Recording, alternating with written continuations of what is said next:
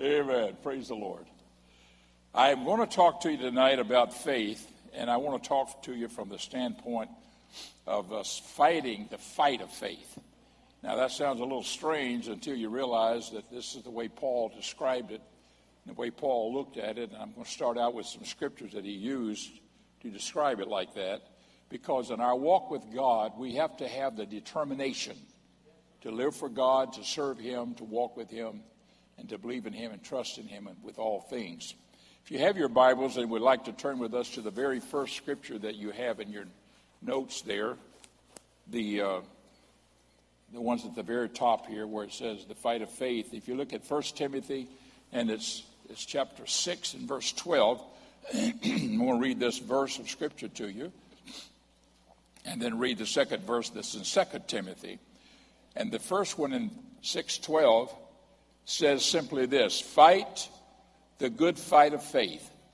Fight the good fight of faith. So he makes faith here to be a fight in which we are fighting, praise the Lord, against the devil and against the enemy and all the powers of darkness by keeping faith in the Lord. I read a book one time about uh, the powers of darkness, and it was all about us having to fight the devil and and it was almost like we were in a in a boxing duel with Satan. And uh, I came to the conclusion that's not the battle at all. The fight is keeping the faith. The fight is keeping the faith. We're not fighting the devil. God's fighting the devil, and God, the angels, are fighting the devil, not God. But he's, he doesn't have to fight him. He just can wipe him off the map. That's, that's it.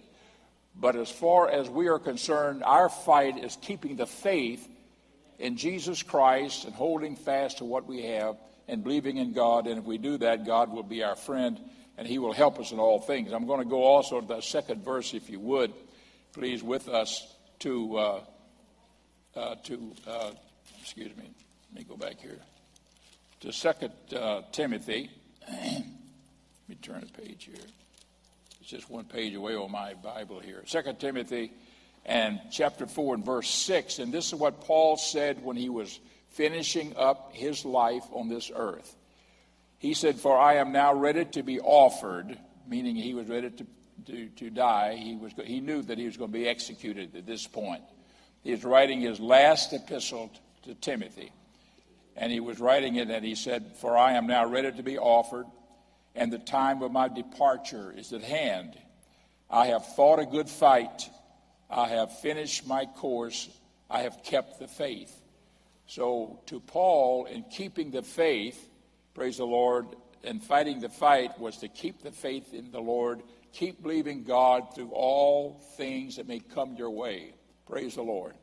And I'm going to talk to you a little bit about the battle that we have sometimes that we're fighting. But God will always give us the victory if we'll always stay faithful and true to God in all things. Praise the Lord and we have to keep faithful to God in fighting this fight of faith. I want to start out by talking about the importance of faith to start with. Faith is very important, and I'm going to go, if you would, to Hebrews 11 6. 11 6, and it says this is the, uh, the importance of faith. Uh, Hebrews 11 6, the very first one at the top there. But without faith, it is impossible to please him. Notice that. We have to have faith to please God. Without faith, it's impossible to please Him.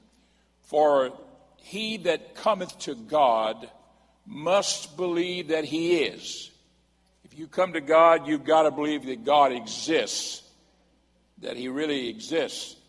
You'd be surprised that there are people who literally believe that God doesn't exist.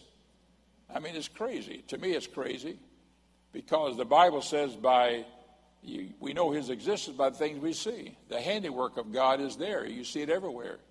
And to say he doesn't exist, who put all that there? If somebody, if he, if, if it didn't just pop out there, and all of it works together in a harmonious way and so forth. But the Bible says the fool has said in his heart, there is no God. So I don't call the man the fool. The, the Bible calls him that and leave it there. But the Bible says that we must uh, believe that he is and that he is a rewarder of them that diligently seek him. That if you seek the Lord, he will reward you. He'll not let you go unrewarded for your efforts in trying to reach the Lord and to reach out to God. Praise the Lord. So the scriptures here in this verse of scripture is letting us know that it's very important here that we have faith. Now, looking under A, and I got A and B here, I'm going to start with A here, A and B. A, we cannot be saved without faith. We have to be we have to have faith to be saved to start with. Before we ever start, we've got to have faith to be saved. And I'm going to go to a very familiar scripture, John 3 15 and 16. Most of you know it by heart.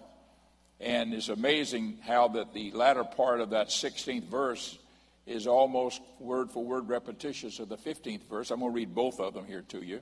Look at verse 15. This is 315 of St. John. That whosoever believeth in the Lord should not perish, but have eternal life. And then the 16th verse, for God so loved the world that he gave his only begotten Son.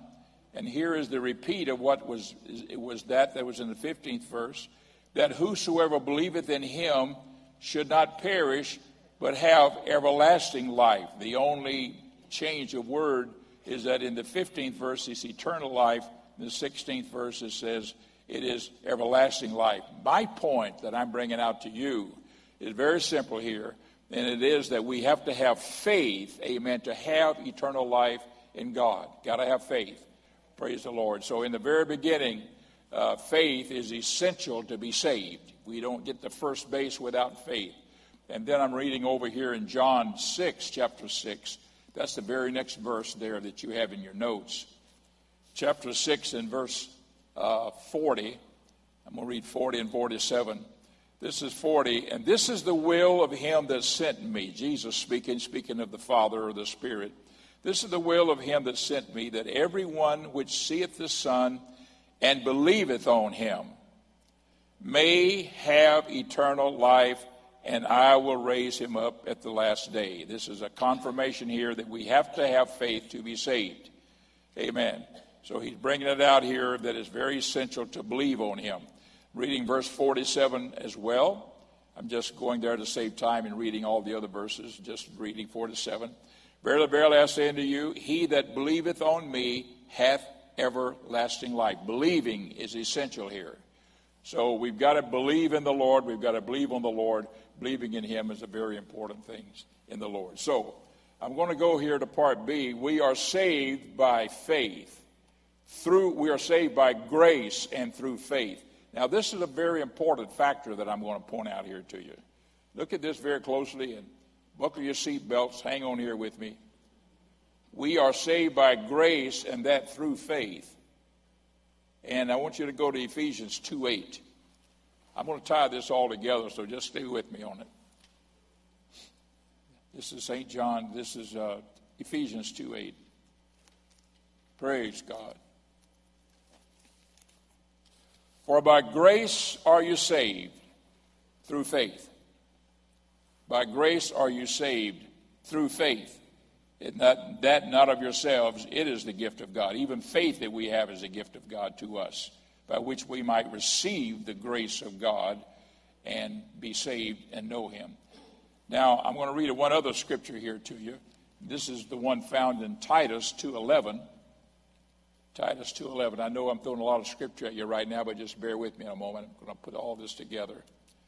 This is Titus 2:11.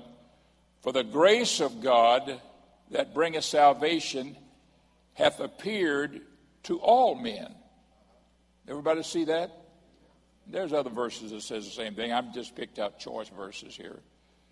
For the grace of God that bringeth salvation hath appeared to all men. My question to you, therefore, is all men saved? No. Because we are saved by grace through faith.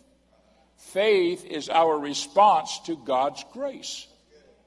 Grace is how we're saved, but it is our response to God's grace by which we are saved. Grace, faith is our response personally. You can have two people that comes in to a church. They sit side by side in the say in the back of the church. Neither one of them are saved. They hear the gospel preached. They both receive the word of grace that comes to them. One gets up and walks out and says, I don't want to have nothing to do with it. The other one gets up and comes to the altar and surrenders his life to God because he believes. So the faith it, praise the Lord, is what is brought, it brings salvation. So uh, grace is extended unto all men, but by grace we are saved that through faith, through faith, by the act of faith coming our way. Praise the Lord. And so uh, this lets us know here that we are saved by uh, the grace of God, praise the Lord. But all men have the chance to be saved. And this is why that all men are not saved, because there's the response of grace that has to be given unto us. If you would, uh, I'm going to talk to you about what is grace. This is very important. Look at number one here. And this is the question. Grace is, uh, grace is to all people. What is grace? And the answer is right underneath it. If you'll see, that's in your charts there as you have. The answer the unearned favor of God. This is what grace is. Grace is God's goodness to us that we have not earned. It is God's salvation that He's extended to us that we have no right to. We have not earned it. We have nothing we've done. Uh, it's unmerited. We have no right to the goodness, grace, mercies of God that He extends our way. And here is some of the items of grace here. It says, What is grace? The answer, unearned favor of God, such as I'm going to read these off to you. Calvary, the Calvary, the shed blood of Jesus Christ. We had no right to that. That was God's love to us. The gift of the Holy Ghost. We have no right to the Holy Ghost. God has just granted it to us. That's His grace. The written word of God that we have, that is this book. All through history, God has laid it on the hearts of men to write His words in these books. And then when they needed to be translated, he laid it on the hearts of men to translate it. It's all through history. So that you and I now can pick up a Bible and read it in English that was originally written in Hebrew, later in Greek, later in Latin, later in German, and there were all kind of languages, finally to English. And in the Old English it was written, and I have one of those old English Bibles. You can hardly read it. It's that old English is such is so difficult to read. And so here we have it now in the, you know, in the Bible that we have today, praise God, and we can read it, and God has made it possible that we have His Word, written Word, that we can know His will, His purpose, His love, His goodness to us, and that we can be saved. Praise the Lord. So the Word of God, written Word of God, is also part of the grace of God. And uh, goes, I'm going on here in that same paragraph there, the answer to the unearned favor of God evangelists and pastors and evangelists and teachers. This is the ministry that comes from the pulpit. This is the grace of God. This is the grace of God that's been extended to us. God gives us pastors. He gives us evangelists that travels and preaches the word of God from place to place and gives their life to just uh, getting people to the altar and getting them saved, where the pastor has an oversight of the church and his mind is on a lot of other things, not always just people getting saved. And, but the evangelists can concentrate on that, and teachers and so forth that concentrate on teaching the Word of God itself. And then it goes so forth. This grace is given to all people. It's given to everybody. Anybody can have this grace. You understand what I'm saying? Calvary is for the whole world. The bloodshed of Jesus is for the whole world. It's for any and every one. But any and every one is not saved. Praise the Lord. And it's because it has to be mixed with great, with faith. Do I believe Calvary? Do I believe it? Do I believe the shed blood of Jesus can wash away my sins? Do I believe that? You understand what I'm saying? And this is the fight of faith, is that from the very beginning, when faith is understood, is a fight. And I'm going to go into the next part here, talking to you about the fight, of course, to find the Lord. And I'm going to move on and finish with that paragraph here. This grace is given to all people, but all people are not saved. Grace must be coupled with faith, and that's number two here. And we just read it there. It must be coupled with grace. And of course, we just got through reading to you Titus 2:11. For the grace of God that bringeth salvation hath appeared unto all men. But faith, but grace has to have faith mixed with it. Number two, there, grace must be coupled with faith. Faith is our response to God's grace. Faith is our response to God's grace. Now, go to Hebrews 4 2 with me for a moment. Hebrews 4 2. Hebrews 4 2. For unto us was the gospel preached as well as unto them, speaking of the Jews or the Hebrew people. For unto us was the gospel preached as well as unto the Jews, but the word preached did not profit them, not being mixed with faith. Not being mixed with faith. This is why that Israel as a nation was not saved because they never believed the word that was preached unto them the word. The same word that was preached unto us was preached unto them. All Gentiles are not saved. The Jewish nation, as a, as a nation, many of the Jewish people were saved. The early Jerusalem church, they say, numbered about 5,000 people in its, in its uh, prime time. When James was there pastoring the church and Paul was out doing missionary work, so forth. That's about, it was a large church, a large number of people, but yet it did not represent the mass majority of the Jews who had turned Christ down because faith was not in their hearts. Praise God, it was just not there. And so these scriptures let us know that. Look in Romans chapter 10, verse 13 for a moment. Romans 10, 13. And uh, for whosoever shall call upon the name of the Lord shall be saved. In other words, when you have this grace come our way, can be saved, but we've got to call on the Lord. Notice that. For whosoever shall call upon the name of the Lord shall be saved. How then shall they call on him whom they have not believed? All right, so believing or faith is essential. And how shall they believe if of him uh, in him of whom they have not heard? And how shall they hear without a preacher?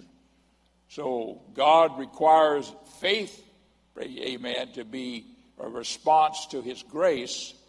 And then he also sends the preacher to preach the word so that faith can be put in the hearts of the people to receive the word. You understand what I'm saying? God's covering all bases that we might be saved. And then uh, I'm jumping down to verse 17 in that same uh, 10th chapter of uh, Romans. So then faith cometh by hearing, and hearing by the word of God. And of course, how can we hear without a preacher? So forth. And uh, how can they preach without being sent? So the word lets us know here that God wants us to be saved. He wants us to have this wonderful salvation in our hearts. And God has given us faith as a response. Praise the Lord. Uh, now, I'm going to get into what I really want to talk to you about. This is the fight to, to be saved. I want you to look here at number three here. And faith must be put into action. Look in Luke 16 16. I had somebody ask me this question not long ago, and I'm going to answer it for you right now. Luke 16 16. And what does this verse mean? Everybody with me? Oh, I was weak. Say, praise the. Praise the Lord. All right, I know you're with me then. All right, God love you. All right, Luke 16 16. The law and the prophets were until John. Since that time, the kingdom of God is preached, and every man presseth into it. Presseth into it. Now, somebody said, Brother Myers, what does that mean? Presseth into. They press into it. This means that whenever we hear the gospel preached, we have to put forth the effort to reach out to, to, to Jesus Christ. In other words, when the gospel is preached, we believe in our hearts. But you don't say, Well, I believe, and walk out the door. You say, I believe, praise the Lord, I want to be saved, and we push and we press to reach Jesus because this is where the battle is. This is where the enemy will try to keep you from getting to Jesus. This is where he will discourage you. This is where he will give you reasons why you don't need to be a Christian or you don't need to go to church. This is why he'll send you company when you're fixing to go out the door and go to church on a night. And he'll send you company your way and say, We just thought we'd drop by. This is when people from up north show up at your doorstep and say, We come to spend a week with you, and you're fixing to go out the door to go to church on a Sunday morning or a Wednesday night or a Sunday night or whenever it is. I don't guess I'm talking to anybody here, but I've had uh, my in, my wife's parents used to come down from Massachusetts every winter, right after the first of the year. They came to see us, you know, and invariably they arrived on Sunday, and we'd always say, "Food in the refrigerator, amen. Drinks, cokes are in there. Help yourself. We'll see you after church. We're on the way out the door." But we have to fight, praise the Lord, and we have to push and press that we might even enter into the kingdom of God. Praise the Lord. You know it's difficult for a person sitting in the back being coming into a Pentecostal church seeing a worship they've never seen before, people they've never seen before, worship style they've never been involved in before. And all of a sudden, and the preacher says, if you want to find the Lord, come down to the front. And they have to battle that. They battle that. Do I really want to get up and walk down to the front of the altar in front of all these people? What's going to happen? How, you know, they have to fight that. And the Lord's tugging at them saying, I love you. I died on Calvary for you. Praise the Lord. I shed my blood for you. I want you to be saved. I want you to be my child. And they have to fight that fight of faith. Yes, Lord, I believe it. This is between you and me. Praise the Lord. These people are here to help me. And they finally make that decision and they come down to the front and they pray. And of course, they pray through and receive the Holy Ghost and they make a decision to be baptized and so forth. All of these things is the fight, is a fight of faith to come to the Lord. Now, let me give you some illustrations on that. I want you to turn with me, and this is going into the examples that we've got here. I want you to go to Mark 10 46 to 58. I'm going to talk to you about blind Bartimaeus for a moment. Blind Bartimaeus. Now, this is the man that was sitting by the wayside in Jericho in Jesus' day. Jesus was passing by. He was sitting by the wayside. He was blind, and they set him down there and said, All right, Bartimaeus, this is where you beg for alms right here. You sit right here by the wayside, hold out your little pan, and uh, say, Alms, alms. And people that have a little mercy on you come by and drop a nickel in, or a quarter, or a dime, or whatever they want to. And uh, so you, that's how he, that's what he had to be able to make his for food and so forth. That was Bartimaeus' life. Everybody get the picture. Now, here's what it says in verse 46. And they came to Jericho. This is Jesus and his disciples now.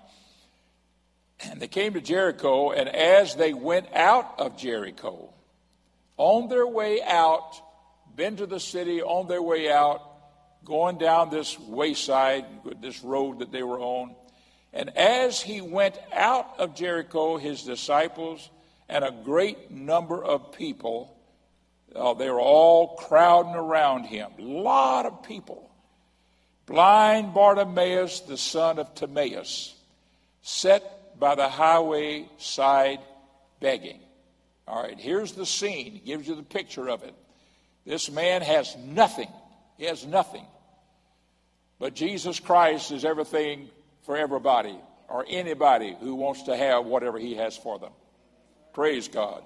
So he's sitting by the wayside begging.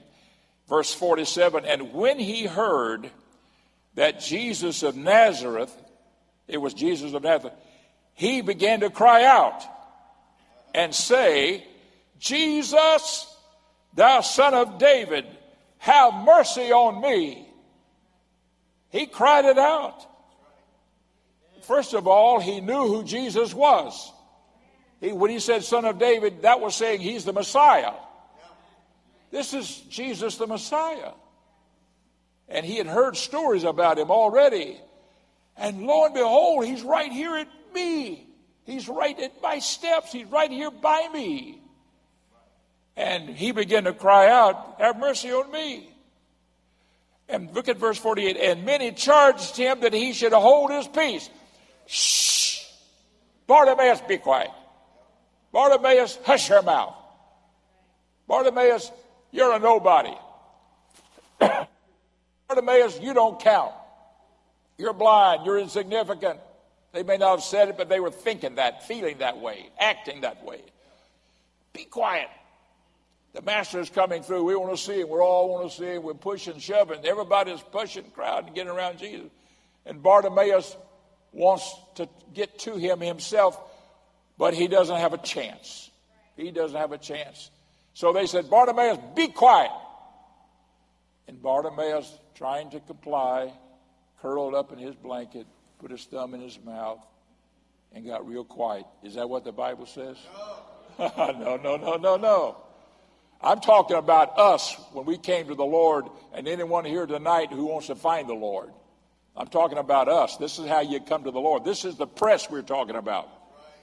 And the Bible says here about Bartimaeus, and many charged him that he should hold his peace. But he cried out the more a great deal. Hallelujah. I'm not about to be quiet.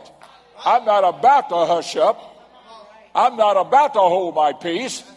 If you want to know the truth, I'm going to say it louder than I've ever said it before, and I'm going to say it over and over. Jesus, have mercy on me. I want him to hear what I'm saying. And folks, when you come to the Lord, you got to just press in there. You got to call on the Lord. This is how people are saved. This is how you got saved. Praise the Lord. You just said, I want to be saved, and you push forward. And there might have been all kind of oppositions and obstacles going on, but you just said, No, I want to get to the Lord, and I'm going to call on the Lord. And let me tell you, He wants you to do that. He wants you to do that because that is exercising the faith you have in your heart. Because Bartimaeus said, This is the Messiah, and if there's ever a chance of me ever receiving my sight, it's right now, this moment. Amen.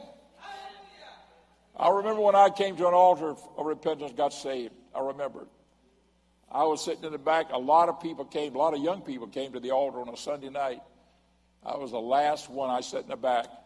Had a little keychain, a little football on that, twirl it around around on my finger. I still remember doing that. I was sitting there and I was says, he's going to quit in a few minutes and then I'll, I, I, can, I can relax. I can, boy, I can feel that pull, that call. God saying, I want you, I want you, I want you. I could feel that. And I just said, No, I don't want to go. I don't want to get in front of it. Finally, I said, Why not? I stuck that chain in my pocket. I get up out of that seat.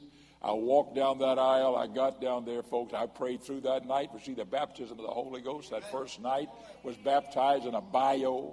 Praise, they took me down in the bayou around 11 o'clock at night, baptized me and a bunch of some others that was with me. And I'm just trying to tell you here that when I walked, started walking down there, I said, I'm going to find the Lord. I want to find Jesus. And when I got there and I began to feel the presence of the Lord, I said, Jesus, this is what I want. This is, this is what I want. This is what I want. This is it. This is it. This was in March 1952. 1951, on the last day of the year, I was with two uncles of mine in a big old dance hall in Tampa, Florida. Big old square dance thing, you know, big old, big old, I don't know, hundreds of people look like. Big old dance floor out there and tables all around it and everything. Everybody drinking beer and stuff, but I wasn't drinking anything. And it came midnight hour, the midnight hour, and everybody started, oh, yeah, happy years. It's 1952. They're all shouting and carrying on. And I we were looking over, and there was a, a soldier, young soldier, had a girlfriend, and he was drunk as a snake and he was sick on his stomach, and he was over there in a corner throwing up. And she was slapping him on the back, saying, Be happy, be happy. And I looked around at all of this, and a little voice inside of me said, This is not you. This is not for you. This is not where you belong. This is not for you. You know, I thought I was trying to, you know, get into the world. Three months later, I went to that Pentecostal church, and I said, This is, this is for me. This is it. Folks, and you push forward. I went down to that altar. A year later, on that, that when the year changed out, praying the old year out, I was on my knees, praise the Lord, in a watch night service. And I was praising Lord and thanking Him, glorifying His name. And then I remembered a year ago that was over there in that old dance hall in town. I said, Lord, thank you for saving me. Hallelujah. I'm going to keep on pushing. I'm going to keep on pressing forward. I'm going to keep on having faith in my heart that I might believe the Lord and hold fast to the Lord and have this truth in my soul. Let me move on a little further here because this was not the end of Bartimaeus. He didn't just cry out and everything passed on his way, but it was his last chance. It was his last chance. Jesus was almost out of the city. He was right there at Jericho on his way out. And uh, I'm going to read here the 48th verse once again. And many charged him that he should hold his peace, but he cried the more a great deal, Thou son of David, have mercy on me. And Jesus stood still. Oh, I love that. Jesus stopped. Praise the Lord. And commanded him to be called. And they called blind, they, they, and they called the blind man, saying unto him, Be of good comfort, rise. He called it for you. Now they're all nice to him. He called it for thee, and he cast he casting away his garment. Now I didn't say he laid it aside or put it aside. He cast it away. He must have figured something's going to happen here. I'm not going to need this thing anymore. I don't know whether he had that much faith at that moment or not. I don't know. But he cast it away, the Bible says. And he rose and came to Jesus. Look at that 51st verse. And Jesus answered and said unto him, What wilt thou that I should do unto thee? The blind man said unto him, Lord, that I might receive my sight. And Jesus said unto him, Go thy way, thy faith hath made thee whole. Praise the Lord. Look at the next verse. And immediately he received his sight. Now he can see and followed Jesus in the way. He didn't go another way. He followed Jesus in the way. He didn't go his way. He went Jesus' way. Praise the Lord. What, hey, wait a minute. Bartimaeus, what about your cloak? What about your cloak that you threw, threw aside? Uh, forget that thing. I'm not worried about that no more. I've got my sight. I'm with Jesus now. Folks, it makes all the difference in the world when we begin to walk with the Lord. But you've got to fight. And just like he pushed in there and would not be quiet. Sometimes the enemy tries to tell you to be quiet in church. Don't be quiet. Just say, I'm going to praise God. Gonna, you don't have to make your own noise. I, I don't mean, when I say that, I don't mean just do your own little, you know, thing, crazy thing. I don't mean that. I'm saying whenever it's time to worship, worship God. Praise the Lord. Lift up your hand and shout it out. Amen. That's what it's all about, is praising God with our whole heart. Because you don't find that just anywhere. That's why I love church. People worship God. You can go through all kinds of stuff out there in the daytime, but you can come to the house of God on a church night and people begin to worship God and the singing goes forth. Praise the Lord and the worship and the singing and the and, and glorifying God. Hallelujah. And the next thing you're feeling the presence of the Lord. And don't just sit there and feel it, but respond to it and begin to say, Jesus, I love you. I praise you. I worship you, Lord. Thank you for your grace, your love, your mercy, your goodness to me. Praise the Lord. And respond with, to his grace with by your faith. Praise the Lord. And it's that way in everything. Well, I'm going to give you another example here. If you look at Mark 5:24, Mark 5:24, and uh, this is the ne- very next example that I've got here under pressing pressing to the mark. Praise God. All right. Now, this is interesting because a man by the name of Jairus, starting in verse 22, in fact, I'm going to read the 22 and 23 before I get to 24. It sort of gives you a picture here of some things. Behold, there cometh one of the rulers of the synagogue, Jairus, very important man by name. He was a Jew. And when he saw him, he fell at his feet. He saw Jesus, fell at Jesus' feet. And this is what he said in verse 23. And he besought Jesus greatly, saying, My little daughter lieth at the point of death. I pray thee, come and lay thy hands on her, that she may be healed and she shall live. Now, he had faith to believe that if Jesus came and laid hands on her, she'd be healed. He had that much faith. And he believed that. Verse 24, and Jesus went with him. Now, Jesus is on his way to a very crucial situation. A child is dying. Jesus is moving through the streets here. And there's a, a, a baby, a little girl that's at the point of death. Now, look what happens. Jesus went uh, and Jesus went with him, and much people followed him and thronged him. Everybody see the press now? I'm talking about you know, pushing against the press. The press, they thronged him. And a certain woman, now look at this very closely here, which had an issue of blood 12 years. Now, I won't get into the detail, but if you ever want to read Leviticus 15, verses 19 through 20, I think it is 28 or something like that, it'll tell you the, the, uh, how she had to always conduct herself as she was in this situation. She had to conduct herself out of society. She had to just really stay away from everybody, could not touch anything. She was considered very unclean at this point.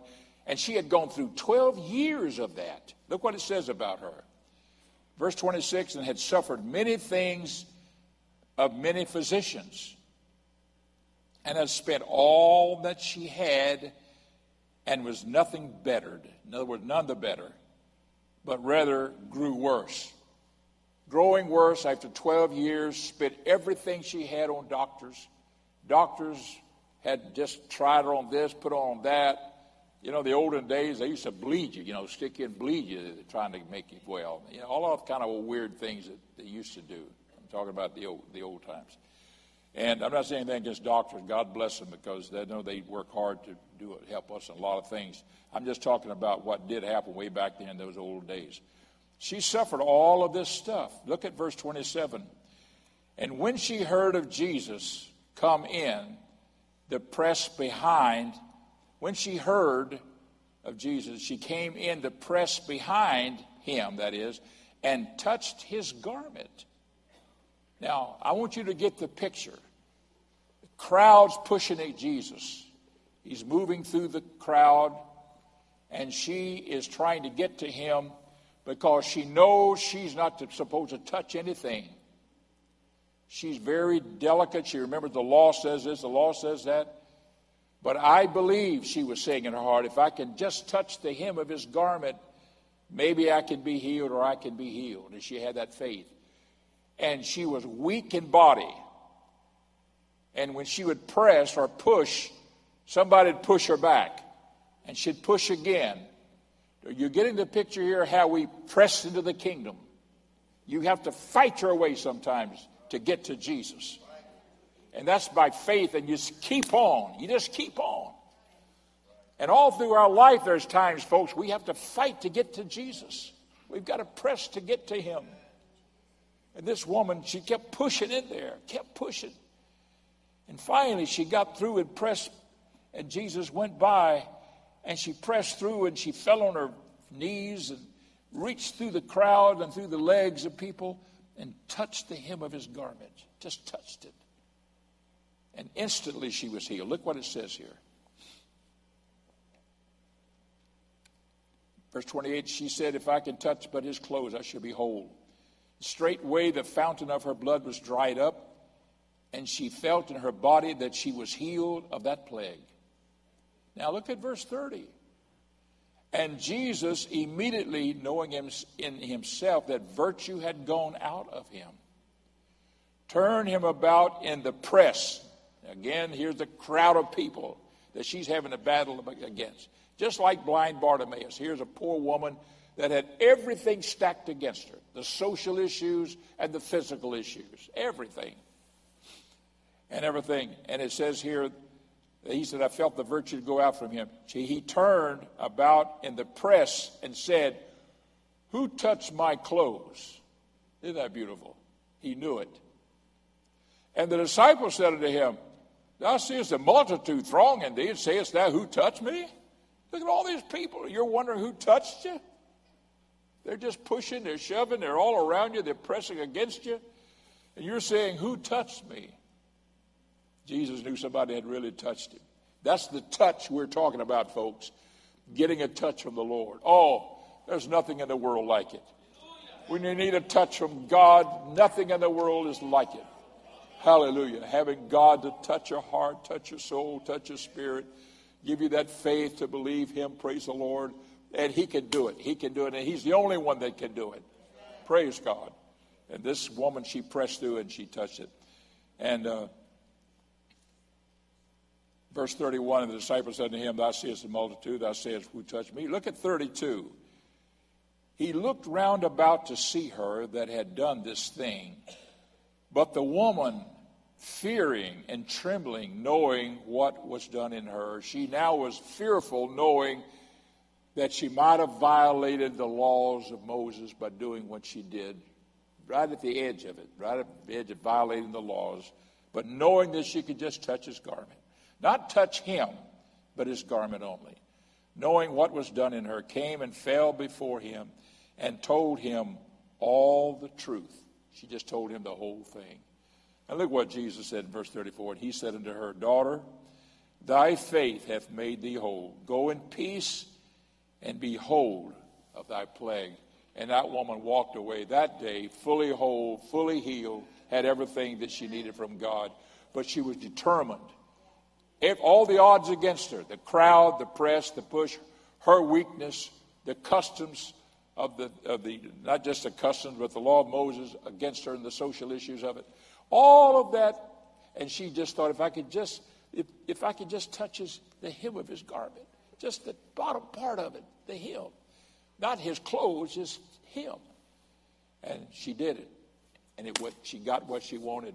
And I'm telling you something, if we can touch the Lord sometimes, when you need a touch from heaven, folks, don't give up. Fight for it. Push on for it. Amen. Praise God. Let me give you another example here. This is, this is the one that found in Mark 2, 1 through 5. Mark 2, 1 through 5. Look at this. Everybody there? I'm going to read the first verse. 2 1. And again, again he entered into Capernaum. Excuse me. Entered into Capernaum after some days, and it was noised abroad, noised that he was in the house. Now Jesus is in the house, and this big, huge crowd is all around the house. The house is full. They're all sitting around the feet of Jesus. The house is full of people. They're all outside the door. They're all around the house. They got the doors jammed full. And straightway many were gathered together, insomuch that there was no room to receive them. No, not so much as about the door. Notice that. And he preached the word unto them. And they came unto him bringing one sick of the palsy. They was four friends, I guess, the people that had him.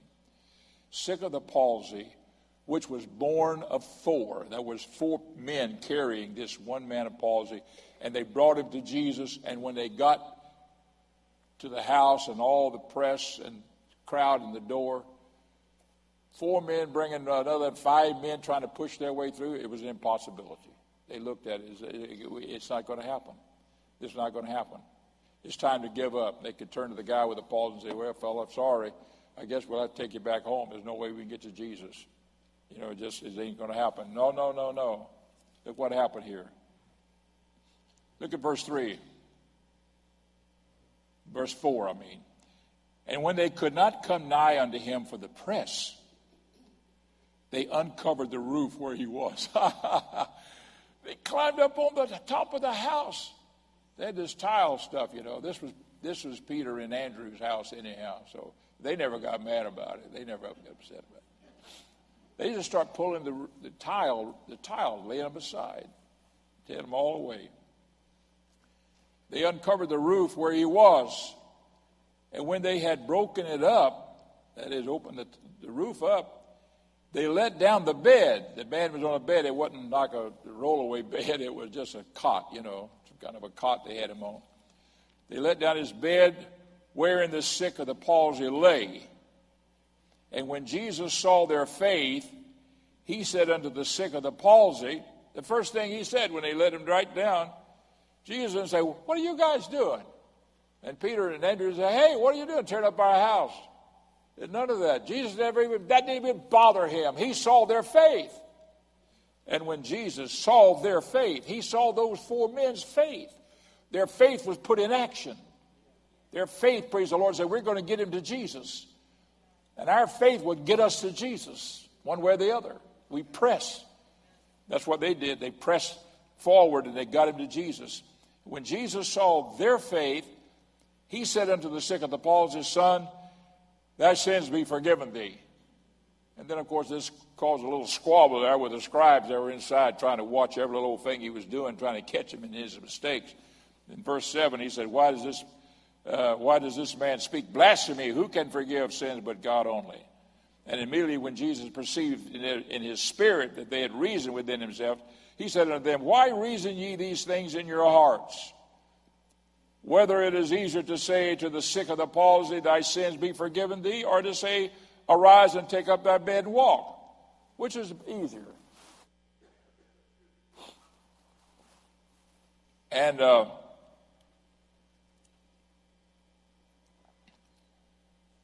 but that you may know that the Son of Man hath power on earth to forgive sins. He saith to the sick of the palsy, I say unto thee, Arise, take up thy bed, and go thy way into thy house. In other words, he forgave him of his sins and rebuked the, fair, the scribes and the Pharisees and Sadducees that was there trying to condemn him for it. And then he said to the man, Rise up and take up that bed and walk. And amen. And immediately, verse 12, he arose, the man sick, took up the bed, and went forth before them all. Wait. Insomuch that they were all amazed and glorified God, saying, We never saw it on this wise. Now, what I have done here is given you just three simple illustrations about the power of God if we will press, if we push. These people came to the Lord. Now, I'm going to go to part C very quickly here, and I've got about five minutes here to wind this up. We cannot be saved without faith. We cannot be saved without grace, and that through faith.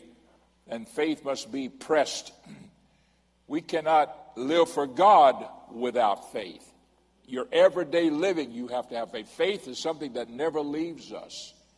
When you're baptized in Jesus' name, you're baptized. When you receive the Holy Ghost, you have the Holy Ghost inside of you. Praise the Lord. We have the Word of God with us all the time. Praise the Lord. And faith, our belief in God and our fight to keep on believing God must always stay with us. The just shall live by faith.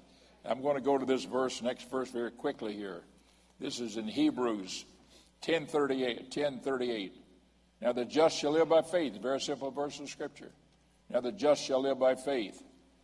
And uh, this is found in uh, all of these scriptures here. This is also found in Romans. It's found in uh, over in uh, Galatians. I'm going to read Romans here 117 very quickly.